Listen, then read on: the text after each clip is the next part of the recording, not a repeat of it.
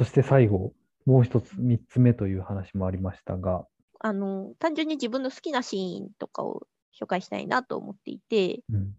あの、やっぱりこのハリー・ポッターシリーズのテーマみたいなところが、よく愛の物語とかって言われてたりするんですけど、うん、ハリー・ポッターシリーズ通じて描かれているのが、人の人生は、あの、生い立ちとか、先天的なもので決められるのではなく、自分が何を選ぶかで決められるのだ、みたいなところが終始描かれていてですねうん、そういうのを感じられるシーンがすごく好きで、例えば、えっ、と、第3巻、アズカバンの囚人の終盤でですね、えっ、と、そのシリウス・ブラックという先ほども出てきたうん人物、ゲイリー・オールドマンさんがやってるやつですね。そうです。ゲイリー・オールドマンが演じてる。シリウス・ブラックはこのアズカバンの囚人に出てくる、まあ、悪役というか、んなんですけれども、その悪役の真相がわかるシーンがありまして、それでハリー・ポッターと対峙するというシーンがあるんですけど、ここが非常にですね映画でも、あの、ゲイリー・オールドマンとか、あのイギリスの著名な役者陣のこうセリフの掛け合いで非常に迫力のあるシーンになっていて、で、そこからこう、それまで天涯孤独だった両親にも先に死なれてしまったハリーに、こう、本当に心から信頼できる家族ができるっていうシーンがあって、ここはもう涙なしには見えないという、見れないというですね、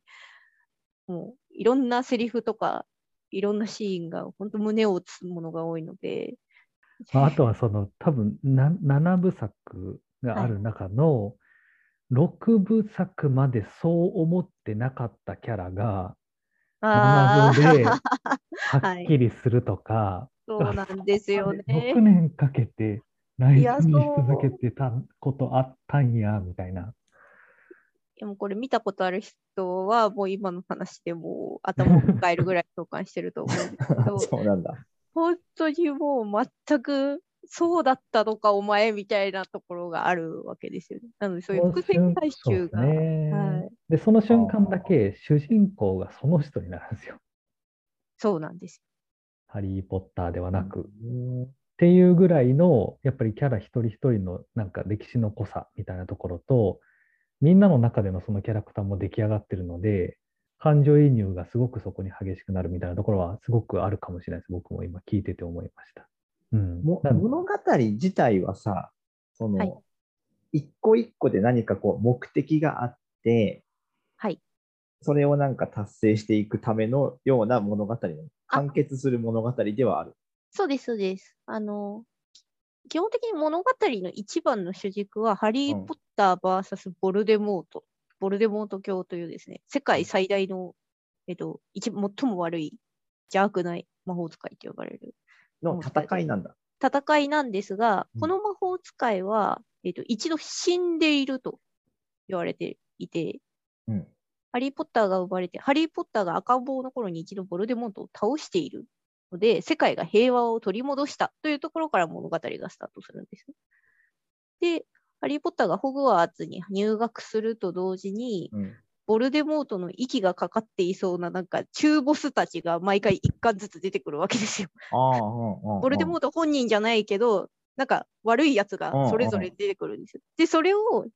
倒したりとか乗り、そういう壁を乗り越えたりとかしていく中で、だんだんだんだんその大ボスに近づいていき、うんっていう、そういうストーリー展開になってるので、一応一回ずつすっきりできます。じゃあ一巻ずつその中ボス的なやつを倒していく。はい。で、ラスボスがその、えっ、と、ボルデモート。ボルデモート教。はい。そうなんだまあ、後半にかけて、こう、ボルデモート教に向けて、どんどんどんどん謎が、こう、解明されていったり、近づいていったりとかっていうところはあるのですけど、基本的には一一巻ごとに、こう、何かしらの物語のい、その中での完結を見ながらはい、進んでいきますな。るほどですね。そのボルデモートのキャラデザのインパクトたるやすごいっすよ。いや、もう、すごい。よくぞ、よくぞあ、あのビジュアルに仕上げてそうです。だから僕個人的にすごい気になるのが、やっぱりその J.K. ローリングさんとはい。最初の監督、まあ、ボルデモートのキャラデザを起こした人はい。との会話の中で、はい。いや、これは違うとか、いや、眉毛なくせみたいな感じとか、はいはいはい。いや、鼻なくせみたいな感じとか、はいはい。なんか、どういうやりとりがあって、これに落ち着いたんだろうみたいな、まあ、それが結果すごいんですけど、よく起こしたなっていう。あの、そこのキャラデザの部分もですね、今 UNEXT で配信されているうん20周年記念のインタビュー番組の中で、あの取り上げられていなるので、興味のある方、ぜひそちらをご覧ください。相当良っかったらしいですね、それがね。え UNEXT のそれから見るのはありなの？すごいありです。あの、そうなんだ。それもぜひ、あの、だいぶ壮大なネタバレなので、もうネタバレしていいという前提であれば、あの、非常によくできたハリー・ポッターの世界観とその魅力をギュッと凝縮した番組になっているので、で、それを見て、役者陣がこんなに熱い思いを持ってハリー・ポッターシリーズに向き合っていたんだとか、スタッフ陣がこんな思いでハリー・ポッターシリーズ作ってたんだっていうのを見ると、すごい興味を持って本編に迎えると思うので、ただか。ネタバレはしてしまうので、その初めて原作で物語を読んでた時に、ああみたいな、あれはちょっと薄れちゃうのはし残念なところはありますけれども、でも導入としてもすごい優れた番組だと思いますが、あの個人的にはぜひ地道に楽しんで最初から見見ろということですよね。いいですが、まあでも、あの、時間もないと思いますので、まずは世界観をつかむという意味では、すごいおすすめの番組です。前、なんかそのアンケートに書いてもらってるのが、人間は誰しも弱いが、克服するのが愛の力みたいなところも書いてて、はい。ちらっと先ほど、その、愛がテーマの物語になるというふうにお伝えしたんですけれども、やっぱりその弱さと選択と、うん。選択する勇気と、それを手助けする愛の力うん。みたいなところがこう入り混じりながら悩みながらもがきながらこう自分の道を作っていってる登場人物たちみたいなところがはあ私も頑張って生きようって思う ですね。まあそういう意味では、だから、考えることが多い、考えさせられることが多い作品ですね。意外とその、いわゆる魔法ファンタジーってくくりにすると、すごくワクワクみたいなところで終わりそうな気がしますけど、はい。全然そうじゃないですね。あの本当大人こそぶっ刺さる作品だと思うので、主人公たちと同年代ですよね。白米さんとか、はい。いう本当に、ど、ど同年代じゃないですかね。私、同同年代でした。うんどど同年代だよね。同同年代ですね。でちょうど私10歳とか11歳の頃に第1巻を初めて読んだので、ああ、じゃあまさに自分が11歳の時に主人公も11歳だった。共に育ってますね。はい。共に育ってきてて、本当に。で、多分最終巻が刊行された時、本当16とか17だったんですよ。うんおお、まさに。まさしく同じ年を生きていましたね。一緒にこう育育つというか成長してきたし、はい悩んできたし、みたいな。はい。その中中の人たちに自己投影しながらハマっていけるみたいなところがあったと思うんですけど、はい。僕、まあ、アラフォーぐらいなんですけど、今うん。はい。アラフォーがこう今から入っちゃって大丈夫ですかね？全く問題ないで全す。く問題ない大人大はい人こそドハマりできる。大人こそ読んでほしい。私はもうこの年末1週間で原作と映画を全部見返したので、マジっすか？はい。いいなあの、やっぱり年を重ねてから読んでみると、当時初めて読んだその10歳、15歳、16歳、17歳みたいな時には、感情移入できなかったキャラにぁ。感情移入できるよう違う視になってる点でね、入れるんだ。でハリー・ポッターシリーズも主役はもちろん子供たちというか、うんその少年少女たちなんですけれども、先生の世代とか、親の世代とか、うん。本当にいろんな世代の人たちが出てきて、それぞれがそれぞれの思惑で動いているので、あこの時めちゃくちゃこの先生にムカついてたけど、実はこういうことだったんだ、みたいなのが大人になって読み返すと気づけたりとか、あ、今親の世代になってみるとこう言っちゃうのはそうだよな、みたいなところとか、もう、いくらでもな、るほど。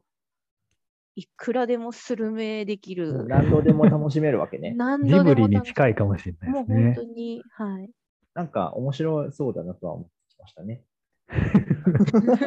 だいぶハードル高い。いや、面白いんですこれだからあれなんですよ、そのやっぱりこの時間？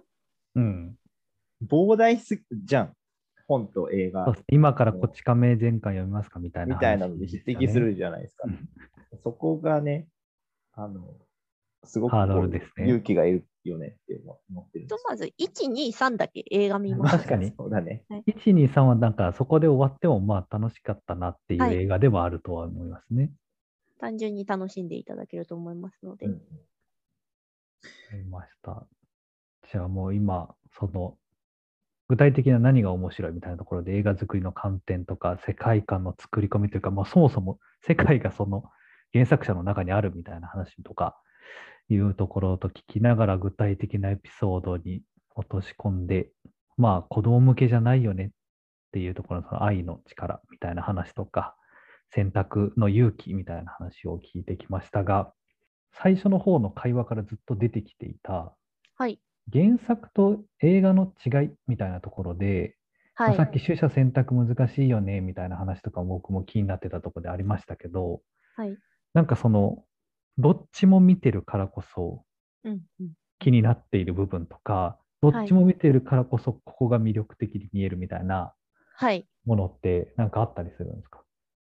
そうですね。やっぱりその、特にシリーズ後半、炎のゴブレット以降、4、5、6、7っていうところなんですけど、あの、原作だと上下巻の2冊構成になっていて、もうテキスト量が格段に増えていくんですよね。なんだけども、映画としては2時間、まあ1つの映画としてそれぞれを集約していくので、あの、こぼれ落ちるエピソードがあまりに増えすぎるまあそうですよね。ね。うんうん。でそれによってどうしても、いや、そこは変えてほしくなかったとか、うんうんうん。この登場人物はいなきゃダメだろうみたいなうんところの、あの改変、ストーリー変更みたいなのが、あの後半に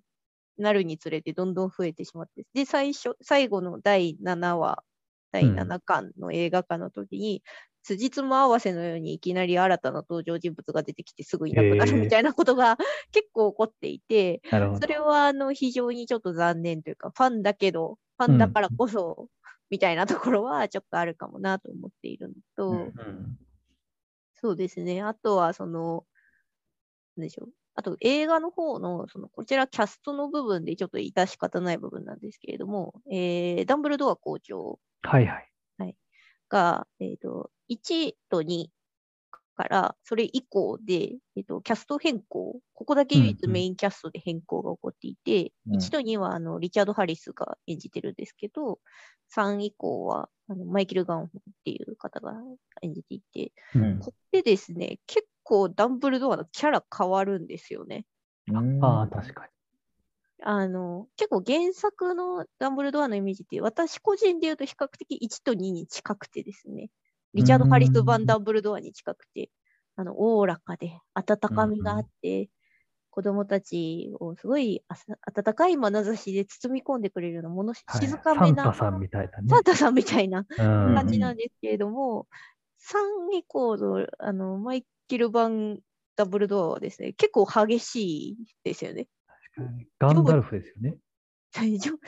情緒豊か、じ情緒豊かというか、不安定という。か、うん。あの結構、ハリー・ポッターに対して、あのダンブルドアってあんまり声を荒げたりとか、感情的になるっていうことがないキャラクターのはずなんですけど、ううん。ん。特に炎のゴブレット4巻の時とかに、映画ではハリー・ポッターに対して、おお前かみたいな感じで掴みかかるみたいなシーンがあったりとか、うん。なんでそんなことになったの？なんでそんなことになったのかちょっと 全くわからない。監督の演出の意図なのかなとは思うんですけど、なんか、いや、キャラ変わりすぎだろ、原作からも、1、2からも、みたいなところで、あの、大好きですけど、ファンだからこそちょっと気になるみたいなところ、うんそこも含めて突っ込みながら楽しむみたいなところがあったりしますね。ハリー・ポッターの育ての親というか、あの虐待してきたはいはい。母親の、姉であるペチュニアというおばさんが、うんうん。ペチュニアおばさんが出てくるんですけど、ペチュニアおばさんがシリーズ後半でですね、ハリーと一瞬心を通わせかけえる大事なシーンがあるんですけど、うん。これ映画では削除されちゃうっていう。なんと、個人的には絶対書いてほしかったところを、確かにそこはちょっと熱いシーンですよね。うんはい。っていうのがなくなってたりとか、うん。結構後半、もう本当そぎ落とされた映画になってしまってるので、なので4以降はぜひ原作を読んでほしいというそういうことなんだです。はい。ということで、そのはい。おすすめのルートが最終的にバチッと1個プラスアルファされて決まったということで、はい。まあ本当に全体を通して基礎的なところから魅力的なところと、あとまあ原作との違いみたいなところが触れられたのは確かに僕も新しい気づきがめちゃくちゃあった気がしますけども、この作品、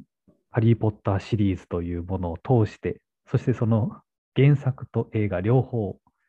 龍華亭さんもあのしっかりと見て見ていらっしゃるということですけども、はい。そのシリーズが龍華亭さんの人生に与えたものっていうのを最後にお聞きできればなと思ってますが。そうですね。まあその、私が読書好きとか、そのストーリーもの、コンテンツが好きになったきっかけが本当にハリー・ポッターシリーズだったので、うん。ハリー・ポッターシリーズに出会っていなければ、おそらく、こう、本も映画もドラマも、廃墟も、あらゆるあという私が今好きになってるものに、こんな風に好きになってなかった。ーなるほどこんな。風に何か深く追いかけるとか、沼にはまっていくような好きになり方はしなかったと思うので、そういう何かをめでるということを知らせてくれたのがハリー・ポッターだなと。